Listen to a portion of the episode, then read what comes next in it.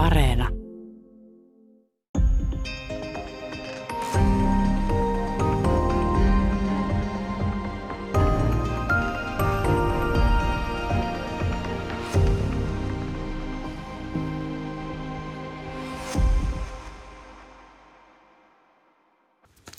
Hyvää päivää. Täällä on tänään vieraana poliittisen historian dosentti Ville Pernaa. Me puhutaan pimeästä vuosikymmenestä, eli 70-luvusta, mutta ää, niin kuin historian tutkimuksessa joskus aina puhutaan jostakin pitkästä 1800-luvusta tai tällaista, kun halutaan korostaa ää, sitä, että asia nyt ei tietenkään mene ihan vuosittain. Ja tämä pimeä vuosikymmen sun kirjassa on 1968, 1981. Ähm, mitä sen perusteluja? Tämä on, tämä on hyvä jaottelu mun mielestä, mutta miten sä oot päätynyt tähän? No oikeastaan ne alku ja loppu päät sillä jaksolla on aika helposti perusteltavissa, että tiedetään, että vuosi 68 oli dramaattista murrosaikaa sekä Suomessa että oikeastaan sitä ennen jo muualla maailmassa, Euroopassa, Euroopan monissa maissa. Esimerkiksi Ranskassa oli suuria mielenosoituksia ja levottomuuksia, jossa sitten työntekijät, työläiset ja opiskeleva nuoriso yhdessä protestoivat valtarakenteita vastaan. Ja, ja näin vähitellen vuoden mittaan nämä, nämä tapahtumat levisivät Suomeenkin ja, ja 68 kesällä pidettiin tällaisia punaisiksi lauantaiksi kutsuttuja keskustelutilaisuuksia erityisesti Helsingissä, jotka keräs paljon porukkaa ja samassa semmoisessa vuoden 68 innostuneessa yhteiskunnallisen ravistelun tunnelmassa niitä käytiin. Ja ja sitten oli myös Vietnamin sotaa vastustavia mielenosoituksia paljon samana vuonna. Niistäkin parhaimmat keräsivät usean tuhannen hengen suuruisen osallistujajoukon ja, ja näihin mielenosoituksiin liittyy paljon sitten poliisin ihan tietostakin härnäämistä ja vastustamista ja, ja suurlähetystöjen tai erityisesti Yhdysvaltain suurlähetystön edellä tai edessä e, mellakointia, niin tällä tavoin se 68 vuosi sitten eteni kohti tätä ehkä useimmin siitä vuodesta esille nostettua symbolista tapahtumaa kohti, eli vanhan valtausta kohti. Ja tämä vanha ylioppilastalon valtaushan tapahtuu marraskuun lopulla sitten tämän 68 vuoden jo aika loppumetreillä ja se on ehkä sellainen yleisimmin esille nostettu rajapyykki, mutta kuten aikaisemmin sanoin, niin sen vuoden mittaan tapahtui jo aikaisemmin paljon muutakin. No, tämä suomalainen 68 liikehdintä oli, um, joskus kuulee väitteen, että se oli hyvinkin kesyä, että ylioppilaat valtasivat oman talonsa, jolle Kekkonen antoi siunauksen. Ja joskus kuulee tällaista, uh, myös olet maininnut tässä, että banderolli vallankumous tai kuolema, mutta pienellä, että Helsingin yliopiston ylioppilaskunnassa. Ja, ja tota, Um, Kekkonen luultavasti pyrki sillä tavalla halaamaan kuoliaaksi tällaista liikehdintää, voisi kenties väittää, mutta kirjan toinen tällainen jatkuvasti esillä oleva, okei, jatkuvasti takana oleva takapiru on Mauno Koivisto. Hyvin erilaiset reaktiot tällaiseen liikehdintään. Kertoisitko tästä Koiviston reaktiosta? No, Mauno Koivisto oli, oli pääministerinä vuosina 68-70 ja ja, ja tuota, hänen, hänen suhtautumisensa tähän radikalismiin oli paljon varauksellisempi kuin presidentti Urho Kekkosella.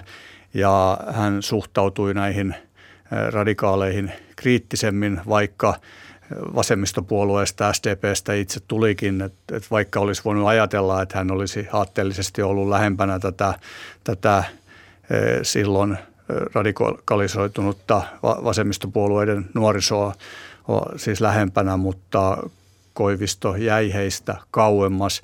Hän herätti huomiota kesällä 68 pitämällä, pitämällä puheen, jossa hän kutsui tätä radikalismia ylensyöneen nuorison ilmavaivoiksi. Ja, ja tämä puhe, siitä tehty puhereferaatti, joka, joka sitten STTn kautta levisi kaikkiin tiedotusvälineihin, niin herätti paljon huomiota ja, ja Koivistoa sitten paheksuttiinkin ankarasti erityisesti tässä nuorison piirissä, että kuinka hän kehtasi tästä edistyksellisestä liikehdinnästä tällä tavoin tällä tavoin lohkaista. Ja Koivisto sitten koitti ottaa hieman takaisin kutsumalla kertaalleen näitä tätä radikaalia nuorisoa kesärantaa luokseen, eli hänkin piti tällaiset yhdet lastenkutsut, jos, jos käytetään tätä presidentti Kekkoseen ja hänen nuorisolle ja eri kohderyhmille tarkoitettua instituutiota niin kuin nimenä tässä, niin niin Koivisto piti siis yhdet lastenkutsut ja ne olivat hyvin erilaiset kuin, kuin nämä Kekkosen vapaamuotoiset ja iloluontoiset illanvietot, jossa oltiin hyvin eh, tasa-arvoisesti ja veljellisesti sitten, sitten tuolla Tamminiemessä mutta Koiviston lastenkutsut olivat enemmänkin tällainen alustus tai luentotilaisuus, jossa pääministeri sitten kertoi omat näkemyksensä yhteiskunnallisesta tilanteesta ja, ja siinäkin moitti tätä nuorisoa sellaisesta itsetarkoituksellisesta kapinoinnista, että vaan kapinoinnin halun takia yritetään aiheuttaa mahdollisimman paljon hässäkkää sitä yhteiskuntaa kohtaan, joka, joka sitten näillekin suurimmalle osalle leivän antoi. Täällä on tänään siis vieraana poliittisen historian dosentti Ville Perna. Ja me puhutaan pimeästä vuosikymmenestä, eli suunnilleen vuosista 1968-1981. Sä kirjoitat kirjassa, että vuonna 1969 viimeistään tämä ikään kuin 60-lukulaisuus tästä katosi.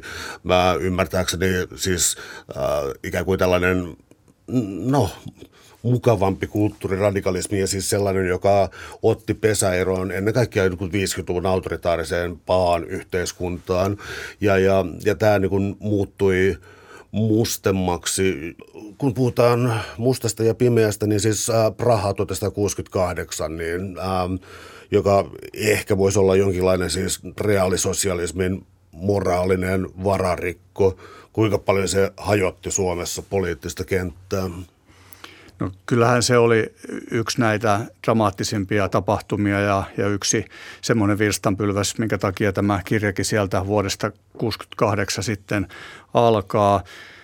Tsekkoslovakian miehityksen suurin vaikutus suomalaiseen yhteiskuntaan oli se, että se osoitti kauhean paljalla ja konkreettisella tavalla, että miten kärjistyneessä tilanteessa suurvaltapolitiikka ja, ja erityisesti Neuvostoliiton toiminta sitten sillä hetkellä on. Ja koska Suomen asema sitten Neuvostoliiton naapurina oli hyvin herkkä ja tämä Suomen puolueettomuus politiikka tai Suomen puolueettomuus ei ollut mitenkään itsestään selvästi tunnustettu asia sieltä Neuvostoliiton suunnalta, niin tämä Prahan miehi, tai Tsekkoslovakian miehitys, Prahan kevään päättyminen silloin elokuussa 68, niin se todella entisestään niin kuin synkensi näitä näkymiä ja, ja aiheutti suoranaisia pelkoja siitä, että mikä Suomen asema tässä Euroopan kartalla todella on ja myöskin ehkä pahimmissa skenaarioissa sitten ajatuksia siitä, että voisiko samanlaista kohdistua Suomeenkin. Tässä voisi nostaa esiin yhden esimerkin, eli Arne Saarisen SKPstä, koska tuota, niin kuin myöhemmin luonnehdittiin, niin SKP teki ensimmäisen itsenäisen päätöksensä mm, 50 vuoteen. Eli SKP hyvin lujin sanoin tuomitsi Prahan miehityksen, tai, tai siis Tsekoslovakian miehityksen. Ähm, kuinka suuri yllätys ikään kuin vakiintuneille suuremmille puolueille tässä vaiheessa oli se, että SKP asettuu näinkin voimakkaasti kritisoivaan asemaan? Kyllä se suuri yllätys oli ja, ja se oli tietenkin myös SKPssä eli Suomen kommunistisessa puolueessa ratkaiseva rajapyykki sille, että puolue hajosi käytännössä kahtia – ja tämä Tsekkoslovakian miehityksen tuomitseminen tapahtui Arne Saarisen, eh, hänen henkilöityneen ja hänen johtamansa enemmistö kommunistisiiven turvin, joka oli hienokseltaan niskan päällä siellä puolueessa verrattuna sitten tähän Taisto Sinisalon Salolta nimensä saaneeseen taistolaiseen siipeen – ja tämä Tsekkoslovakian miehityksen tuomitseminen tosiaan oli, oli hyvin, hyvin tällainen suora sanainen teko ja sillä, sillä sitten eh, SKP halusi alleviivata sitä, että tämä miehitys ei ole niin kuin ikään kuin oikeaa kommunismia, että se ei ole, se ei ole tota, tämmöistä asiallista kommunistisen, kansainvälisen kommunistisen liikkeen toimintaa. Ja tämä SKPn käyttäytyminen tai linjaus asettuu sitten siinäkin mielessä kiinnostavaan valoon, että Suomen Suomessa viralliset kommentit olivat hyvin niukkoja ja varovaisia tästä samasta, samasta asiasta, että hallituskin eh, ilmoitti lähinnä tarkkailevansa huolestuneena tilannetta Tsekkoslovakiassa ja toivovansa tällaista rauhanomaista ratkaisua ja jatkokehitystä siihen ja, ja tosiaan oli näin, että SKP oli puolueista sitten jyrkimmin tällä tuomitsevalla linjalla. Täällä on tänään siis vieraana poliittisen historian dosentti Ville Pernaa. Me puhutaan pimeästä vuosikymmenestä, eli 70-luvusta ja muutamasta vuodesta sen ympärillä. Koulut, opetussuunnitelmat, tämän kaltaiset asiat. Siis äh, alkoiko Neuvostoliitto näkyä tässä sitten jonkinlaisena ähm, ideaalivaltiona tässä vaiheessa, kun tällainen tapahtui suunnilleen? No ennen kaikkea nämä tiivistyvät taloussuhteet olivat tietenkin niin kuin hallituspolitiikan ja, ja, ja puolueiden ja tämmöisen niin kuin klassisen korkean politiikan agendalla. Siellä esimerkiksi, tai syntyy myös tämmöisiä kiusa, kiusallisia tilanteita. Esimerkiksi nämä sähköveturit, joista, jotka äsken mainitsin, niin ne oli jo aikaisemmin päätetty tilata kotimaiselta valmistajalta Tampereelta – ja, ja tämä oli, oli sitten Tampere, tai Tampereella vahvana työläiskaupunkina ja SKDL vankkana tukialueena ja samoin STPnkin, niin, niin tämä kotimainen aspekti oli heille hyvin tärkeä, mutta sitten he joutuivat tällaiseen vaativaan tilanteeseen siinä, kun piti puntaroida kotimaista työllisyystilannetta versus sitten veturien tilaamista ideologisesti oikeasta suunnasta, eli Neuvostoliitosta. Että tämä, tämä oli se niin kuin kauppasuhteiden arkipäivän taso, kun mietit, mietittiin ihan työllisyyttä sitten näillä teollisuuspaikkakunnilla. Sitten taas tämä toinen puoli, koulut ja koulut ja tällainen politiikan näkyminen tavallisten ihmisten arjessa, niin kyllä, kyllä siinäkin tällaiset tai neuvostoliittolaiset vaikutteet tai painotukset alkoivat erilaisten kampanjojen muodossa sitten lisääntyä 70-luvun alussa. Esimerkiksi vuosi 70 oli Leninin syntymän satavuotisjuhlavuosi. Se, se Unescokin otti sen ohjelmaansa ja silloin järjestettiin paljon tapahtumia Suomessa – Toinen suuri spektaakkeli oli YA-sopimuksen 25-vuotisjuhlavuosi vuonna 1973, jolloin sitten järjestettiin nuorison ystävyysviesti tuolta Pohjois-Suomesta sitten vähitellen. Sieltä tultiin etelään saakka ja järjestettiin paljon muitakin tapahtumia kouluihin tai kouluissa – ohjeistettiin pitämään tällainen YA-sopimuksen teemaviikko, johon kuului oppitunteja ja vierailevia luennoitsijoita ja kirjoituskilpailuja YYA-sopimuksen merkityksestä tai Suomen ja Neuvostoliiton suhteista yleisemminkin. Toki näiden erilaisten kampanjojen vastaanotto oli hyvin ristiriitaista. Koulumaailmassakin oli paljon tällaista tota, konservatiivista oikeistolaista henkeä vielä opettajakunnassa, niin – ei voida vetää yhtäläisyysmerkkejä näiden kampanja, kampanjan tavoitteiden ja sitten sen toteutumisen välille, vaan, vaan tässä koulu, koulujen arjessa sitten saattoi teemaviikko hyvinkin lyhetä päivänkin mittaiseksi tai, tai jossain sitten jäädä kokonaan pitämättäkin, että, että kyllä siinä, siinä tämän Neuvostoliiton huomioimisessa suomalaiset sitten arjessa, niin siinä oli paljon tällaista ylhäältä päin tapahtuvaa pakkoohjeistusta, joka sitten oli, tai vanhan sanonnan mukaisesti oli tämmöistä kaadettua, niskaan kaadettua tai kaivoon kaadettua vettä, joka ei sitten, sitten siellä, siellä tota, pysynyt. No Entäs tämä kummallinen asia siis kuin teiniliitto ja tämän kaltaiset, tämän kaltaiset seikat? Eli siis tuntuu aivan ällistyttävältä nykyperspektiivistä, kuinka varhain koulu politisoitui. Onko, se vaan tavallaan alaviite Suomen historia vai oliko siellä, kuvasko se hyvin sitä aikaa siitä huolimatta?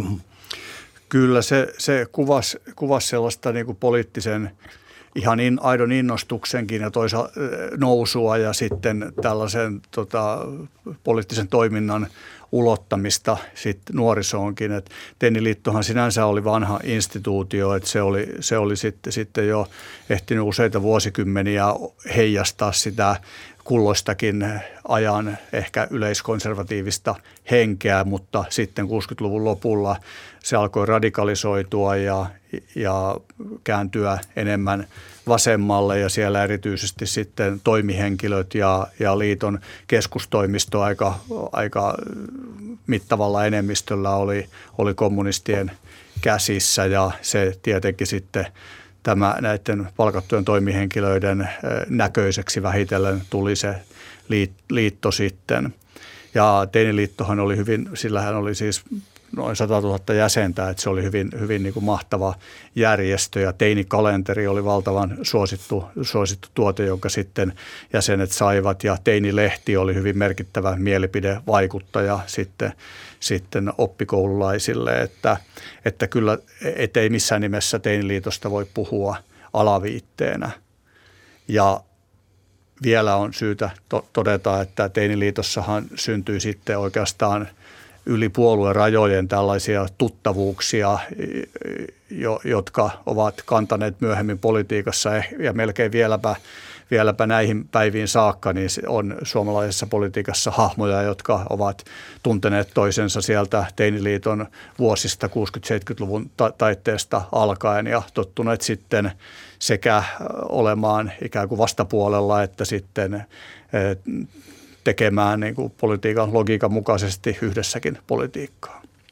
Siis mä en pyri nyt mitenkään erityisesti provosoimaan kuulijoita, mutta vaan siis pakko sanoa, että näiltä ajoilta, kun, kun nyt radio esimerkiksi, onko se Pirkkalan koulukokeilu, ja, ja, ja kun siitä on tehnyt radio-ohjelman, niin yllättäen, yllättäen tota, palaute oli tota laajaa ja vihaista ja sen luonteista, että ei se noin mennyt, että niin kuin kännissä höböllä heitettiin ja, ja niin kuin siis sen kaltaista, että se on mun mielestä kummallinen piste Suomen historiassa siis se, että, se, että siitä provosoidutaan ja tota, sitten ruvetaan niin pojittelemaan, että sä et tiedä yhtään mitään, meillä oli tosi kivaa. Oletko törmännyt tällaiseen asenteeseen itse jossain? No kyllähän, kyllähän sellainen usein, usein tulee, tulee semmoinen seikka tai kommentti vastaan että, siitä, että erityisesti niiltä, jotka ovat olleet aktiivisesti mukana yhteiskunnallisessa elämässä silloin 70-luvulla, että, että ei se ollut esimerkiksi ihan, ihan yhtä, yhtä tämmöistä pimeää aikaa kuin mitä tuossa kirjassa olen otsikkoonkin asti nostanut.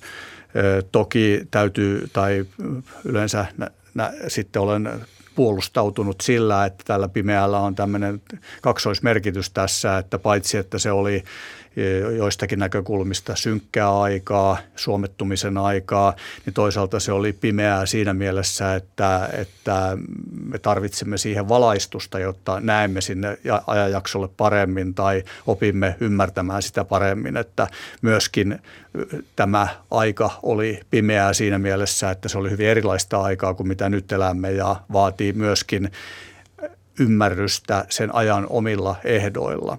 Ja mitä Pirkkalan kokeiluun tai Pirkkalan monisteeseen tulee, niin se oli yksi tämmöinen herkullinen esimerkki ja sitten oikeastaan ylilyönti 70-luvun puolivälissä, jossa siis tehtiin tällaisia tätä peruskoulun juurruttamiseen aikoihin tämmöisiä erilaisia kokeilutoimia sitten, joilla koululaitosta koitettiin uudistaa ja yksi näistä oli, oli se, se Pirkkalan koululaisille tuotettu opetusmateriaali, joka oli sitten suora, suora plagiaatti tuolta Neuvostokarjalassa käytössä olleesta historiankirjasta, jossa asiat tietenkin esitettiin sikäläisen käsityksen mukaan.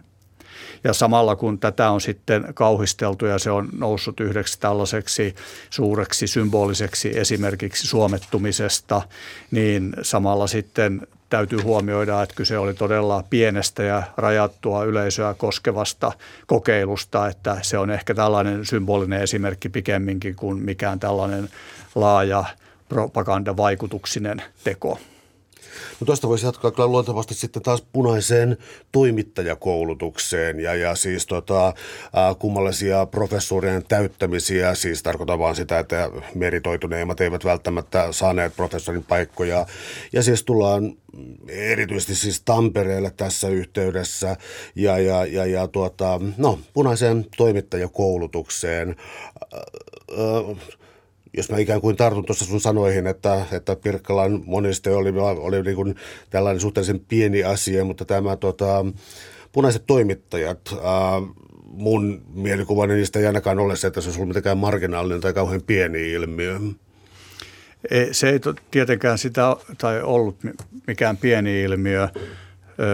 Tampereen yliopistohan oli, oli pitkään ainoa yliopisto, jossa toimittajia koulutettiin ja jossa, jossa tiedotusoppia, journalismia opetettiin ja, ja se oli sillä tavoin merkittävä tietenkin, koska median merkitys erityisesti television yleistymisen takia lisääntyi merkittävästi juuri 60-luvun lopulla ja, ja sitten 70-luvulla, niin totta kai sillä oli vaikutusta, että minkä kaltaisen koulutuksen nämä toimittajat sitten, sitten saivat. saivat. Ja tässäkin oli, oli aikaisemmin vielä 60-luvun ö, lopulle saakka, niin tosiaan ollut sellainen hyvin, hyvin ö, sanoisiko poliittisesti ei kantaa ottava linja siinä opetuksessa ja tällaiseen ehkä välineoppiin ja sen välin, erilaisten välineiden hallintaan liittyvä, liittyvä tällainen painotus ja, ja tällaista hyvin niin kuin klassista linjaa edustavaa opetusta oli harjoitettu sinne vuosikymmenen lopulle saakka. Sitten tämä ideologinen pyörä keikahti sen kaltaiseen asentoon, että että uudet ajatukset, joita erityisesti nuoret professor, tulevat professorit Karle Nudenstreng ja, ja Pertti, Pertti Hemanus – Tampereella sitten äh, toivat mukanaan, kun heidät nuorina valittiin professoreiksi sinne 70-luvun alussa, niin se on ihan yleisesti kirjallisuudessakin todettu, että kyllä se merkitsi tällaista marksilaisvaikutteiden tuloa korkeakouluopetukseen – ja ehkä laajemminkin kuin toimittajakoulutuksesta, niin tässä äh, niin kuin maisterin tutkintoon tai silloiseen kandidaatin tutkintoon johtavassa koulutuksessa, niin pyrittiin tällaisen laajan yhteiskunnallisen näkemyksen aikaansaamiseen ja yhteiskunnallisen tietoisuuden herättämiseen opiskelijoissa ja haluttiin irti tällaisesta ikään kuin nippeliopista, jollaisena sitten semmoinen ei tiedostava korkeakouluopetus nähtiin ja Tampereella vielä, kun oli toimittajatutkinto Tampereen tämmöisen vahvan opetusjaosto painotuksen myötä, johon myös ei-ylioppilaita otettiin opiskelemaan tällaista käytännönläheisempää toimittajatutkintoa, niin näiden sen, sen tiedotusopin opetuksen ja toimittajatutkinnon opetuksen välinen ero merkittävästi lisääntyi silloin 70-luvulla sitten. Toimittajatutkinto oli siis tällaista ehkä varovaisempaa ja ei niin poliittisesti lainkaan kantaa ottavaa koulutusta.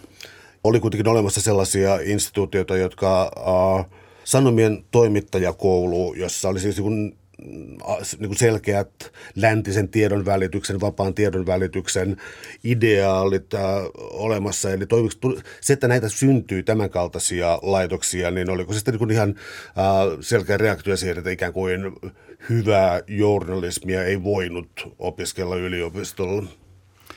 Kyllä tämä toimittajakoulutus laajeni silloin, silloin sitten merkittävästi. Tämä Sanomien toimittajakoulu on hyvä esimerkki siitä ja se juuri kuvaamallasi tavalla oli tällainen läntisen journalismin ideaalia noudattava hyvin käytännönläheinen ja tasokas koulutusohjelma. Sitten vastapainoksi Tampereen punaisena pidetylle tiedotusopille Helsingin yliopistoon tuli viestinnän opetusta ja, laajennettiin viestinnän oppiainetta sitten maisteritutkintoon johtavaksi koulutusohjelmaksi myös ja, ja siinäkin oli selkeä ero, että siellä professori Osmo A. Vion johdolla nojattiin vahvasti tällaiseen länsimaiseen tiedon välitykseen. Että kyllä, kyllä näitä, näitä erilaisia vastavoimia tälle aikakauden tai aikakautta yleensä hallinneelle edistykselliselle vasemmistolaiselle virtauksellekin oli. Täällä on tänään siis vieraana poliittisen historian dosentti Ville Pernaa. Me puhutaan 70-luvusta pimeästä vuosikymmenestä, 1968-1981 tässä vähän tarkemmin.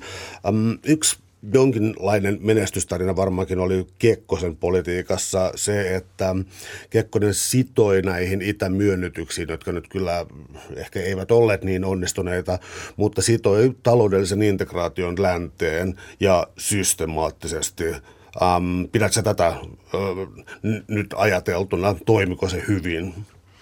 Kyllä se oli valtava äh, tällainen menestys siinä mielessä, että, että samalla kun näitä kaupallisia ja taloudellisia suhteita itä, idän kaupan – puolella, eli, eli suhteita Neuvostoliittoon lujitettiin ja, ja näitä teollisuushankintoja oikeastaan ikään kuin kaikkia mahdollisia, joita vaan saatettiin ajatella Neuvostoliitossa, koska sieltä ei nyt kulutustavaroita eh, hankittu, että ne oli tällaista iso, isompaa, järeämpää kaliberia, kuten juuri nämä veturit ja ydinvoimalat, niin, niin samalla kun niitä edistettiin, niin samalla Kekkonen hyvin voimakkaasti asettui ikään kuin itse takuumieheksi sille, että, että Suomi pääsi myös integroitumaan länteen.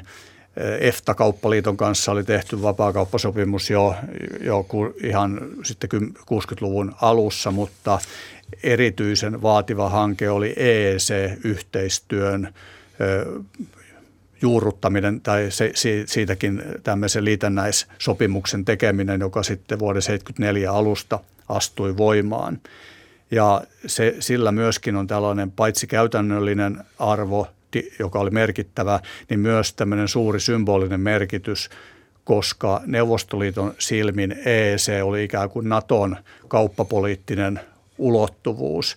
Ja, ja Neuvostoliitossa se nähtiin ihan tämmöisenä ideologisena vastapuolena heidän toiminnalleen, niin se, että Suomi saattoi näin tiiviit suhteet solmia EEC, niin osoitti kyllä Kekkosen politiikan taitavuutta ja näin laajemmin katsottuna sitä, että samaan aikaan kun oli näitä suomettumisen ilmiöitä nähtävissä, niin samaan aikaan Suomi lännettyi hyvin voimakkaasti. Entä sitten suhteet Neuvostoliittoon, Suomen puolueiden suhtautuminen Neuvostoliittoon? Siis tässä oli ollut aikaisemmin, siis maalaisliitto keskustapuoluehan oli ollut tärkeä Neuvostoliitolle. Um, eli tämä lähestymisprosessi, joka sitten, jos mä sanoisin, että poikkeuslaki 73 toteutui 74, oli jonkinlainen tragedia, niin vaalit 78 oli jonkinlainen farssi jo, että niin kun, ketkä kaikki Kekkosen taakse mahtuu, niin miten tämä puolueiden lähentyminen jonkinlaista, ikään kuin se lähentyminen sellaista linjaa, että se voisivat tehdä myös uskottavaa ulkopolitiikkaa Neuvostoliiton suhteen? Kyllä on todettavaa, että suomalainen demokratia ei tosiaan voinut erityisen hyvin tällä, tällä tuota pitkällä ja, ja pimeälläkin 70-luvulla. Puoluekenttää kun tarkastellaan, niin, niin siellä – tapahtui tällainen niin vaiheittainen ja oikeastaan vähän puolue kerrallaan nähty suh, tai pyrkimys parempien neuvostosuhteiden hankkimiseen. SKP oli tietenkin oma lukunsa, koska Neuvostoliiton kommunistinen puolue oli, oli sen veljespuolue ja, ja tällainen maailman kommunismin johtava voima voima sekä puolueena että Neuvostoliitto valtiona ja suhteet, SKP ja NKP suhteet olivat hyvin tiiviit ja tosiaan tätä itärahoitusta puolue sai runsaasti. Ja 70-luvun mittaan sitten kun tämä puolue hajannus eteni, niin erityisesti tämä puolueen vähemmistö sai, sai sitä tukea niin kuin vielä, vielä suhteessa enemmän erilaisten järjestelyiden kautta. Esimerkiksi suojelupoliisi laski, että, että tämän Konela-yhtiön eli, eli ladojen maahantuojan kautta kierrätettiin rahaa siten, että, että SKP-vähemmistöllä oli useita toimitsijoita enemmän varaa palkata sitten tämän, tämän tuota vulvaanijärjestelyn kautta.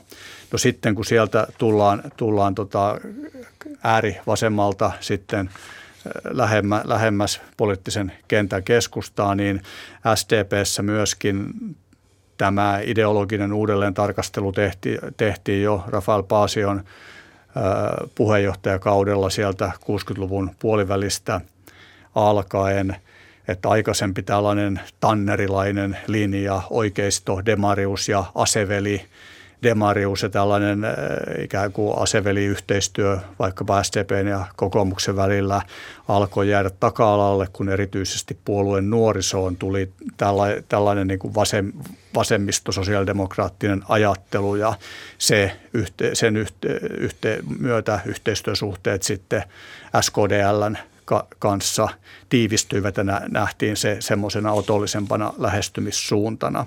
Ja SDPssäkin oli aika tämmöistä aktiivista tai voimakasta ryhmäkuntaisuutta sitten aseveli sosialisteilla toisaalta keskenään ja sitten tällä nuoremmalla radikaalimmalla joukolla. Keskustapuolueessa puolestaan oli tämä perinteinen K-linja, joka, joka sitten oli erityisesti vaaliläheisiä suhteita Neuvostoliittoon – ja oli nimensäkin mukaisesti sitten Ahti Karjalaisen ikään kuin tällaista tukimiesporukkaa. Sitten 70-luvulla syntyi tällainen hyvin dramaattisen tai tällaisen komealta kalskahtavan nimen saanut siipipuolueen sisälle, siis musta tusina, joksi kutsuttiin tällaisia oikeistokeskustalaisia ikään kuin talonpoikaisilta juurilta ponnistavia vaikutusvaltaisten piirien puheenjohtajia ja sitten ehkäpä Johannes Virolaisen tukijoukkoihin laskettua porukkaa. Ja tässäkin tämä ulkopoliittinen puhdasoppisuus oli tärkeä kriteeri, kun jaettiin vaikkapa valtioneuvoston jäsenyyksiä, niin sinne oli K-linjan puolelta huomattavasti helpompi mennä kuin, kuin tuolta mustan tusinan riveistä. Ja vielä, jos kokoomus suurista puolueista tarkastellaan tässä, niin kokoomuksen suhteet Neuvostoliittoonhan olivat kaikkein vaikeimmat. Puolue aiheutti pahaa verta asettamalla Kekkoselle vastaehdokkaan vuoden 1968 vaaleissa ja tätä tekoa sitten saatiinkin sovitella hyvin pitkään sekä Kekkosen suuntaan että sitten Neuvostoliiton suuntaan, mutta kokoomuksessakin nämä niin sanotut remonttimiehet sitten pyrkivät remontoimaan puolueen idän suhteita ja, ja vähitellen kokoomuskin sai vaikkapa Neuvostoliiton tai KGBn täkäläisiin edustajiin yhteyksiä luotua. Mä mietin sellaista, on hankala kysyä kysymys, jossa mä pyydän sua menemään mun päähäni, koska ää, siis tota, on lukenut juttuja siis kuinka kokoomuksessakin tietyt siihen, sen ajan nuoret poliitikot menivät tehtaan kadulle ja pitivät näitä yhte, yhteyksiä yllä. Ää, ja tässä mä pyydän sua menemään mun päähän. Onko mä ottanut jotenkin niin liian vakavasti, että, että, että, että koko homma oli, siis kaikki olivat aivan rähmällään ja suomettuminen oli hirvittävää, vai onko se niin, että puolueesta riippumatta kannatte myös pitää yllä jollakin lailla välejä Neuvostoliittoon? Voiko siitä tehdä tällaisen valoisamman tulkinnan? Mä en osaa sanoa ollenkaan. No ei, ei, ei tietenkään pidä tässä niin kuin nous, nostaa itseään millekään semmoiselle jalustalle jakelemaan niin kuin suuria moraalisia tuomioita. Se oli olennainen osa, osa aikakauden politiikkaa, että poliittisilla toimijoilla oli hyvät suhteet neuvostolähetystöön. Ihan perustellusti puhutaan tästä kotiryssä-instituutiosta ja, ja se tarkoitti sitä, että että merkittävillä poliitikoilla ja ihan nuoriso, lupaavia nuorisopoliitikkoja myöden oli tällainen keskustelukumppani neuvostolähetystössä. Ja eh, tämän valoisan tulkintasi kautta tarkasteltuna, niin sehän merkitsi vain sitten, sitten kontaktin olemassaoloa ja, ja tämän yhteydenpidon sisältö oli tietenkin hyvin vahvasti sitten tämän suomalaisenkin osapuolen määriteltävissä, että kuinka millaisista asioista siellä puhuttiin. Totta kai politiikka kiinnosti KGB-miehiä, lähetystön KGB-miehiä ja politiikkaa siellä varmasti puhuttiin ja, ja to, useat asiathan olivat luotta, luettavissa sanomalehdistä, mitä, mitä sitten siellä puhuttiin, että ei se nyt niin dramaattista pääosin ollut. Tietenkin sitten oli tai saattoi olla hyvinkin paljon tapauksia, jossa jossa niin kuin koitettiin tätä luottamuksellista suhdetta käyttää hyväkseen esimerkiksi leimaamalla tai listaamalla keskustelukumppanille epäluotettavia puoluetovereita tai tällä tavoin niin kuin hankaloittamalla sitten toisten poliitikkojen uraa. Että tässä on hyvin laaja kirjo tätä yhteydenpitoa, mitä kotiryssäjärjestelmän sisällä sitten siihen aikaan tehtiin kuinka kovaa peliä sitten pelattiin äh, ikään kuin ainakin pyrkien piilottamaan sitä. Mä viittaan siis siihen, että suojelupoliisilla on ollut tietty intressi tietysti myös niin kuin äärivasemmiston suhteen, mutta siis samaan aikaan siis KGB oli hyvin aktiivisesti Neuvostoliiton suurlähetystössä, äh, suurlähetystössä käsin toimi. Eli, tuota, eli oliko todellakin Suomi siis tuota, joskus lukenut, että siis jotkut, jotkut niin kuin Berliini, Viin kaiketi ja Helsinki on sellaisia kaupunkeja, joissa on ollut niin eniten vakoojia mahdollisesti tuohon aikaan. Mä en ole nyt varma tuosta noista muista mainitsemista maasta, mutta, mutta tota, Suomen tilanne tietämä, joo, kyllä sillä tavalla niin kuin Supo ja KGB, että, eli täällä taidettiin pinnan alla käydä aika kovaa taistelua. Joo, kyllä se on ihan tunnettu tosiasia, että Neuvostoliiton lähetystön väkimäärä oli todella mittava. Se oli, se oli, se oli hyvin, hyvin laaja, laaja tähän ihan Suomen, Suomen niin kuin väkilukuun suhteutettuna. Ja siellä oli valtava joukko näitä varsinaisesti tiedustelutehtävissä toimivia diplomaattipeitteellä Suomessa olevia henkilöitä.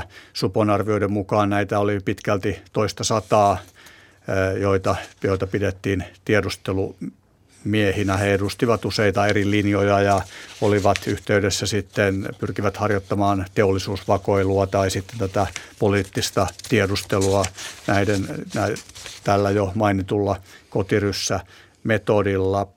Suojelupoliisi puolestaan ihan tehtävänsä mukaisesti pyrkii mahdollisimman tarkasti pysymään perillä näiden KGB-miesten liikkeistä ja, ja siinä varsin hyvin onnistuikin, että, että Supolla oli paljon tiedottajia ja, ja he pystyivät näistä esimerkiksi juuri ö, suomalaisten poliitikkojen ja KGB-miesten välisistä ravintolatapaamisista, niin niitä sitten seuraamaan, vaikkakin usein joutuvat raporteissaan toteamaan, että keskustelu käytiin kovin hiljaisella äänellä, että sitä oli, sen sisältöä oli sitten mahdotonta seurata. Usein tehtiin päätelmiä sitten siitä, että mikä oli vaikkapa kulloisenkin tuota, suomalaisen poliitikon puolueessa tai viiteryhmässä tai hallituksessa sillä hetkellä tällainen kuuma aihe ja oletettiin, että näistä päivän polttavista aiheista siellä sitten keskusteltiin, mikä varmasti on, on hyvin järkeenkäypä tulkinta. Supon toiminnasta voi sanoa sen verran, että, että siellä – tietenkin näiden KGB-miesten lisäksi niin tämä suomalainen, suomalaiset kommunistit olivat hyvin tarkassa seurannassa, erityisen tarkassa vuoteen 1972 saakka, jolloin, jolloin sitten niin kuin jo tällaisen niin kuin kommunistijärjestön jäsenyys jo pelkästään ilman mitään konkreettisia toimia, niin saattoi tai riitti supon papereihin tai kirjoihin pääse, pääsemiseen. Sitten, sitten tuota, 72 päällikkövaihdoksen myötä niin tätä kommunistien tarkkailua rajoitettiin siten, että edellytettiin konkreettisia toimia tai konkreettista asemaa tämän kommunistisen liikkeen tai kommunistisen puolueen johtopaikoilla, jotta tämä seuranta sitten, sitten Supon suunnaltakin ulottui näihin, näihin kommunistipäättäjiin saakka. Täällä on tänään siis vieraana poliittisen historian dosentti Ville Pernaa, ja me puhutaan 1970-luvusta, pitkä 1970-luku. Ähm, missä vaiheessa Urho Kekkonen ähm, alkoi ajatella, että se on korvaamaton? Poikkeuslaki 1974 ja sitten se, että äh, lähes kaikki puolueet astuu äh, Kekkosen taakse 1978, niin äh, nämä on, niin kuin, ne, se, ne ei ole ihan niin kuin tavallisen liberaalin demokratian prosesseja, joilla presidenteiksi tullaan, niin tota, oliko Kekkonen vakuuttunut, oliko muut vakuuttunut siitä, että Kekkonen on ainut, joka tämän hallitsee?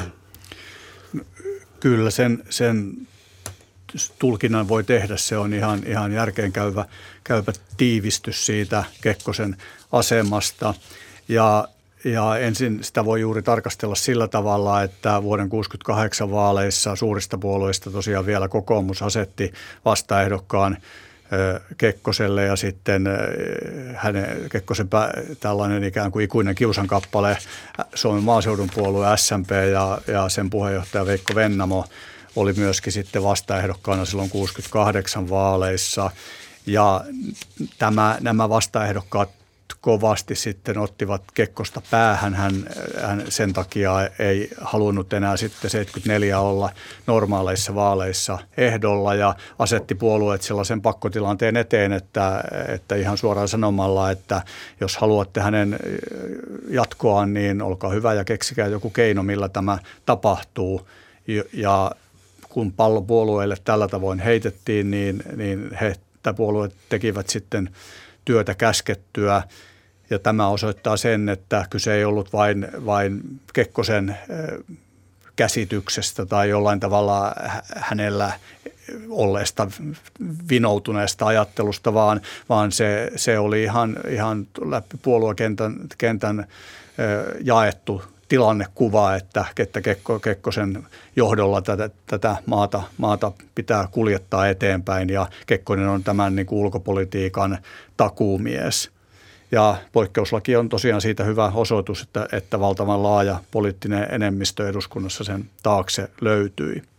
No sitten 78 vaaleja, jos ajatellaan, niin, niin siinä sitten taas kiinnostavasti niin kuin yhden välijätetyn kerran jälkeen Kekkonen – suostui ehdokkaaksi ja, ja häntä, häntä tietenkin hiveli se, että tosiaan kaikki suurimmat eduskuntapuolueet asettuivat hänen taakseen ja, ja jo hyvissä ajoin pyysivät häntä ehdokkaaksi. Ja vaalikampanjakin hoidettiin hyvin tyylikkäästi tai jo aika iäkästä presidenttiä tai hänen mieltään pahoittamatta siten, että Paasikivi seura kansalaisjärjestönä otti tämän kampanjan hoitaakseen ja sellaiset puoluepoliittiset tunnukset jätettiin taka-alalle ja vaalisloganikin oli luottamus yli rajojen, eli, eli, eli tämä oli niin kuin, haluttiin pukea se vaalikamppailu ja ehdokkuus tällaiseksi suureksi kansanliikkeeksi – ja, ja sitten sitä oikeastaan sitä suurta luottamustriumfia ei sitten tämä pienpuolueiden vastaehdokkaiden asettaminen oikein edes juurikaan haitannut, että Kekkosen asema oli niin kiistaton ja hän saattoi tämän vaalikamppailun käydä sitten ihan omista korkeuksistaan. No tässä kun me ollaan puhuttu pitkästä 70-luvusta, joka tietysti hiipii myös 80-luvun puolelle, niin ää, viimeistään tässä vaiheessa otettava nyt esiin Mauno Koivisto ja Kekkosen suhde Mauno Koivistoon ja kenties myös se, millä tavalla K-linjan, K-linjan keskustalaiset antoivat niin kuin, mun ymmärtääkseni käyttivät valtaa myös silleen, että Tamminiemestä annettiin ymmärtää, että tällaista ja tällaista. Niin kuin, äh, hyväksi käytettiin vanhenevaa, vanhenevaa Kekkosta tuossa noin, mutta jo vanhastaan Kekkonen ei tainnut pitää Koiviston fundeeraavasta tyylistä ja tietystä vaikeaselkoisuudesta, niin tota, äh, oliko Kekkonen ja Koivisto tavallaan kahden aikakauden tuotteita, siis sillä tavalla, että Koivisto ikään kuin normalisoi tilanteen, vai oliko ne jo ikään kuin lähtökohtaisesti ää, toisiansa ikään kuin karttavia, hyvin erilaisia hahmoja?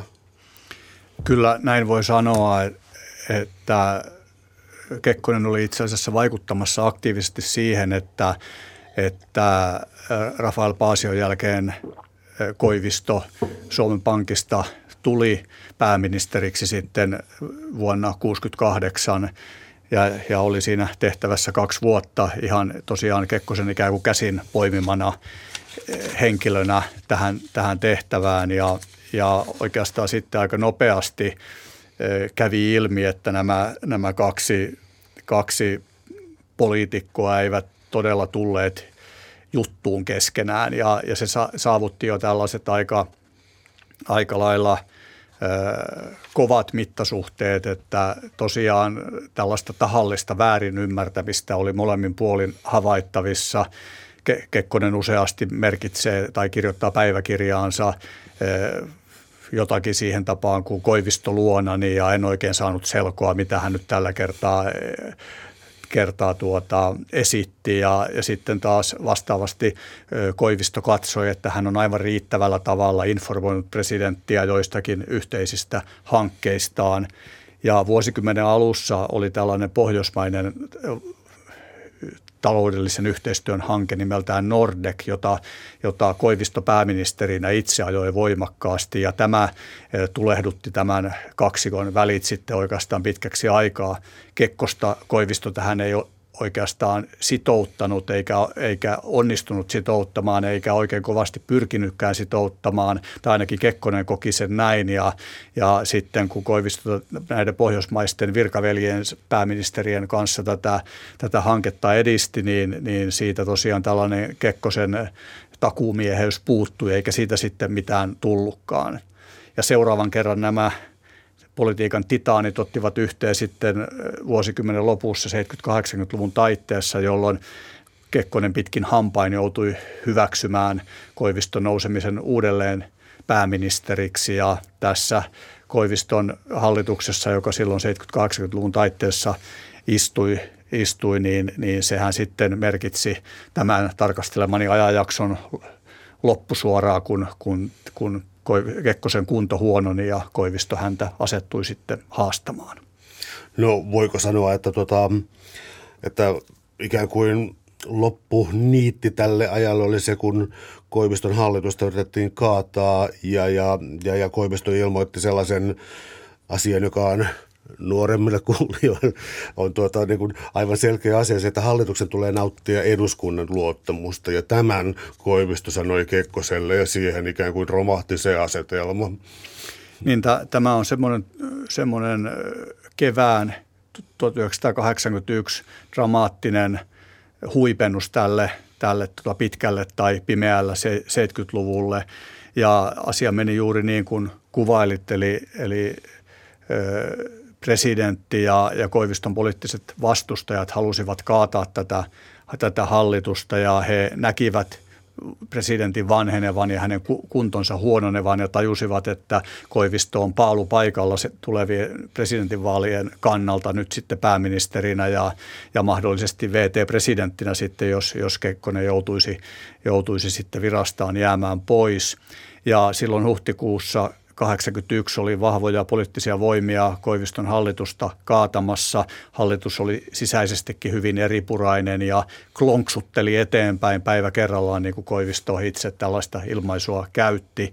Ja tosiaan tämä on jäänyt historiaan semmoisena legendaarisena ilmaisuna, kun Koivisto ihan perustuslakia siteeraten Yleisradion toimittaja Hannu Lehtilälle antoi tällaisen haastattelun, jossa hän totesi että hallituksen on nautittava eduskunnan luottamusta ja jätti sen toisen puolen sanomat ääneen, että eduskunnan eikä presidentin luottamusta. Ja niin kauan kuin eduskunnan luottamus hallituksella on, niin se istuu ja, ja tätä kyseenalaistamista ei aikaisemmin oltu uskallettu tehdä, vaan, vaan katsottiin, että hallituksen on käytännöllisesti katsoen nautittava presidentin luottamusta.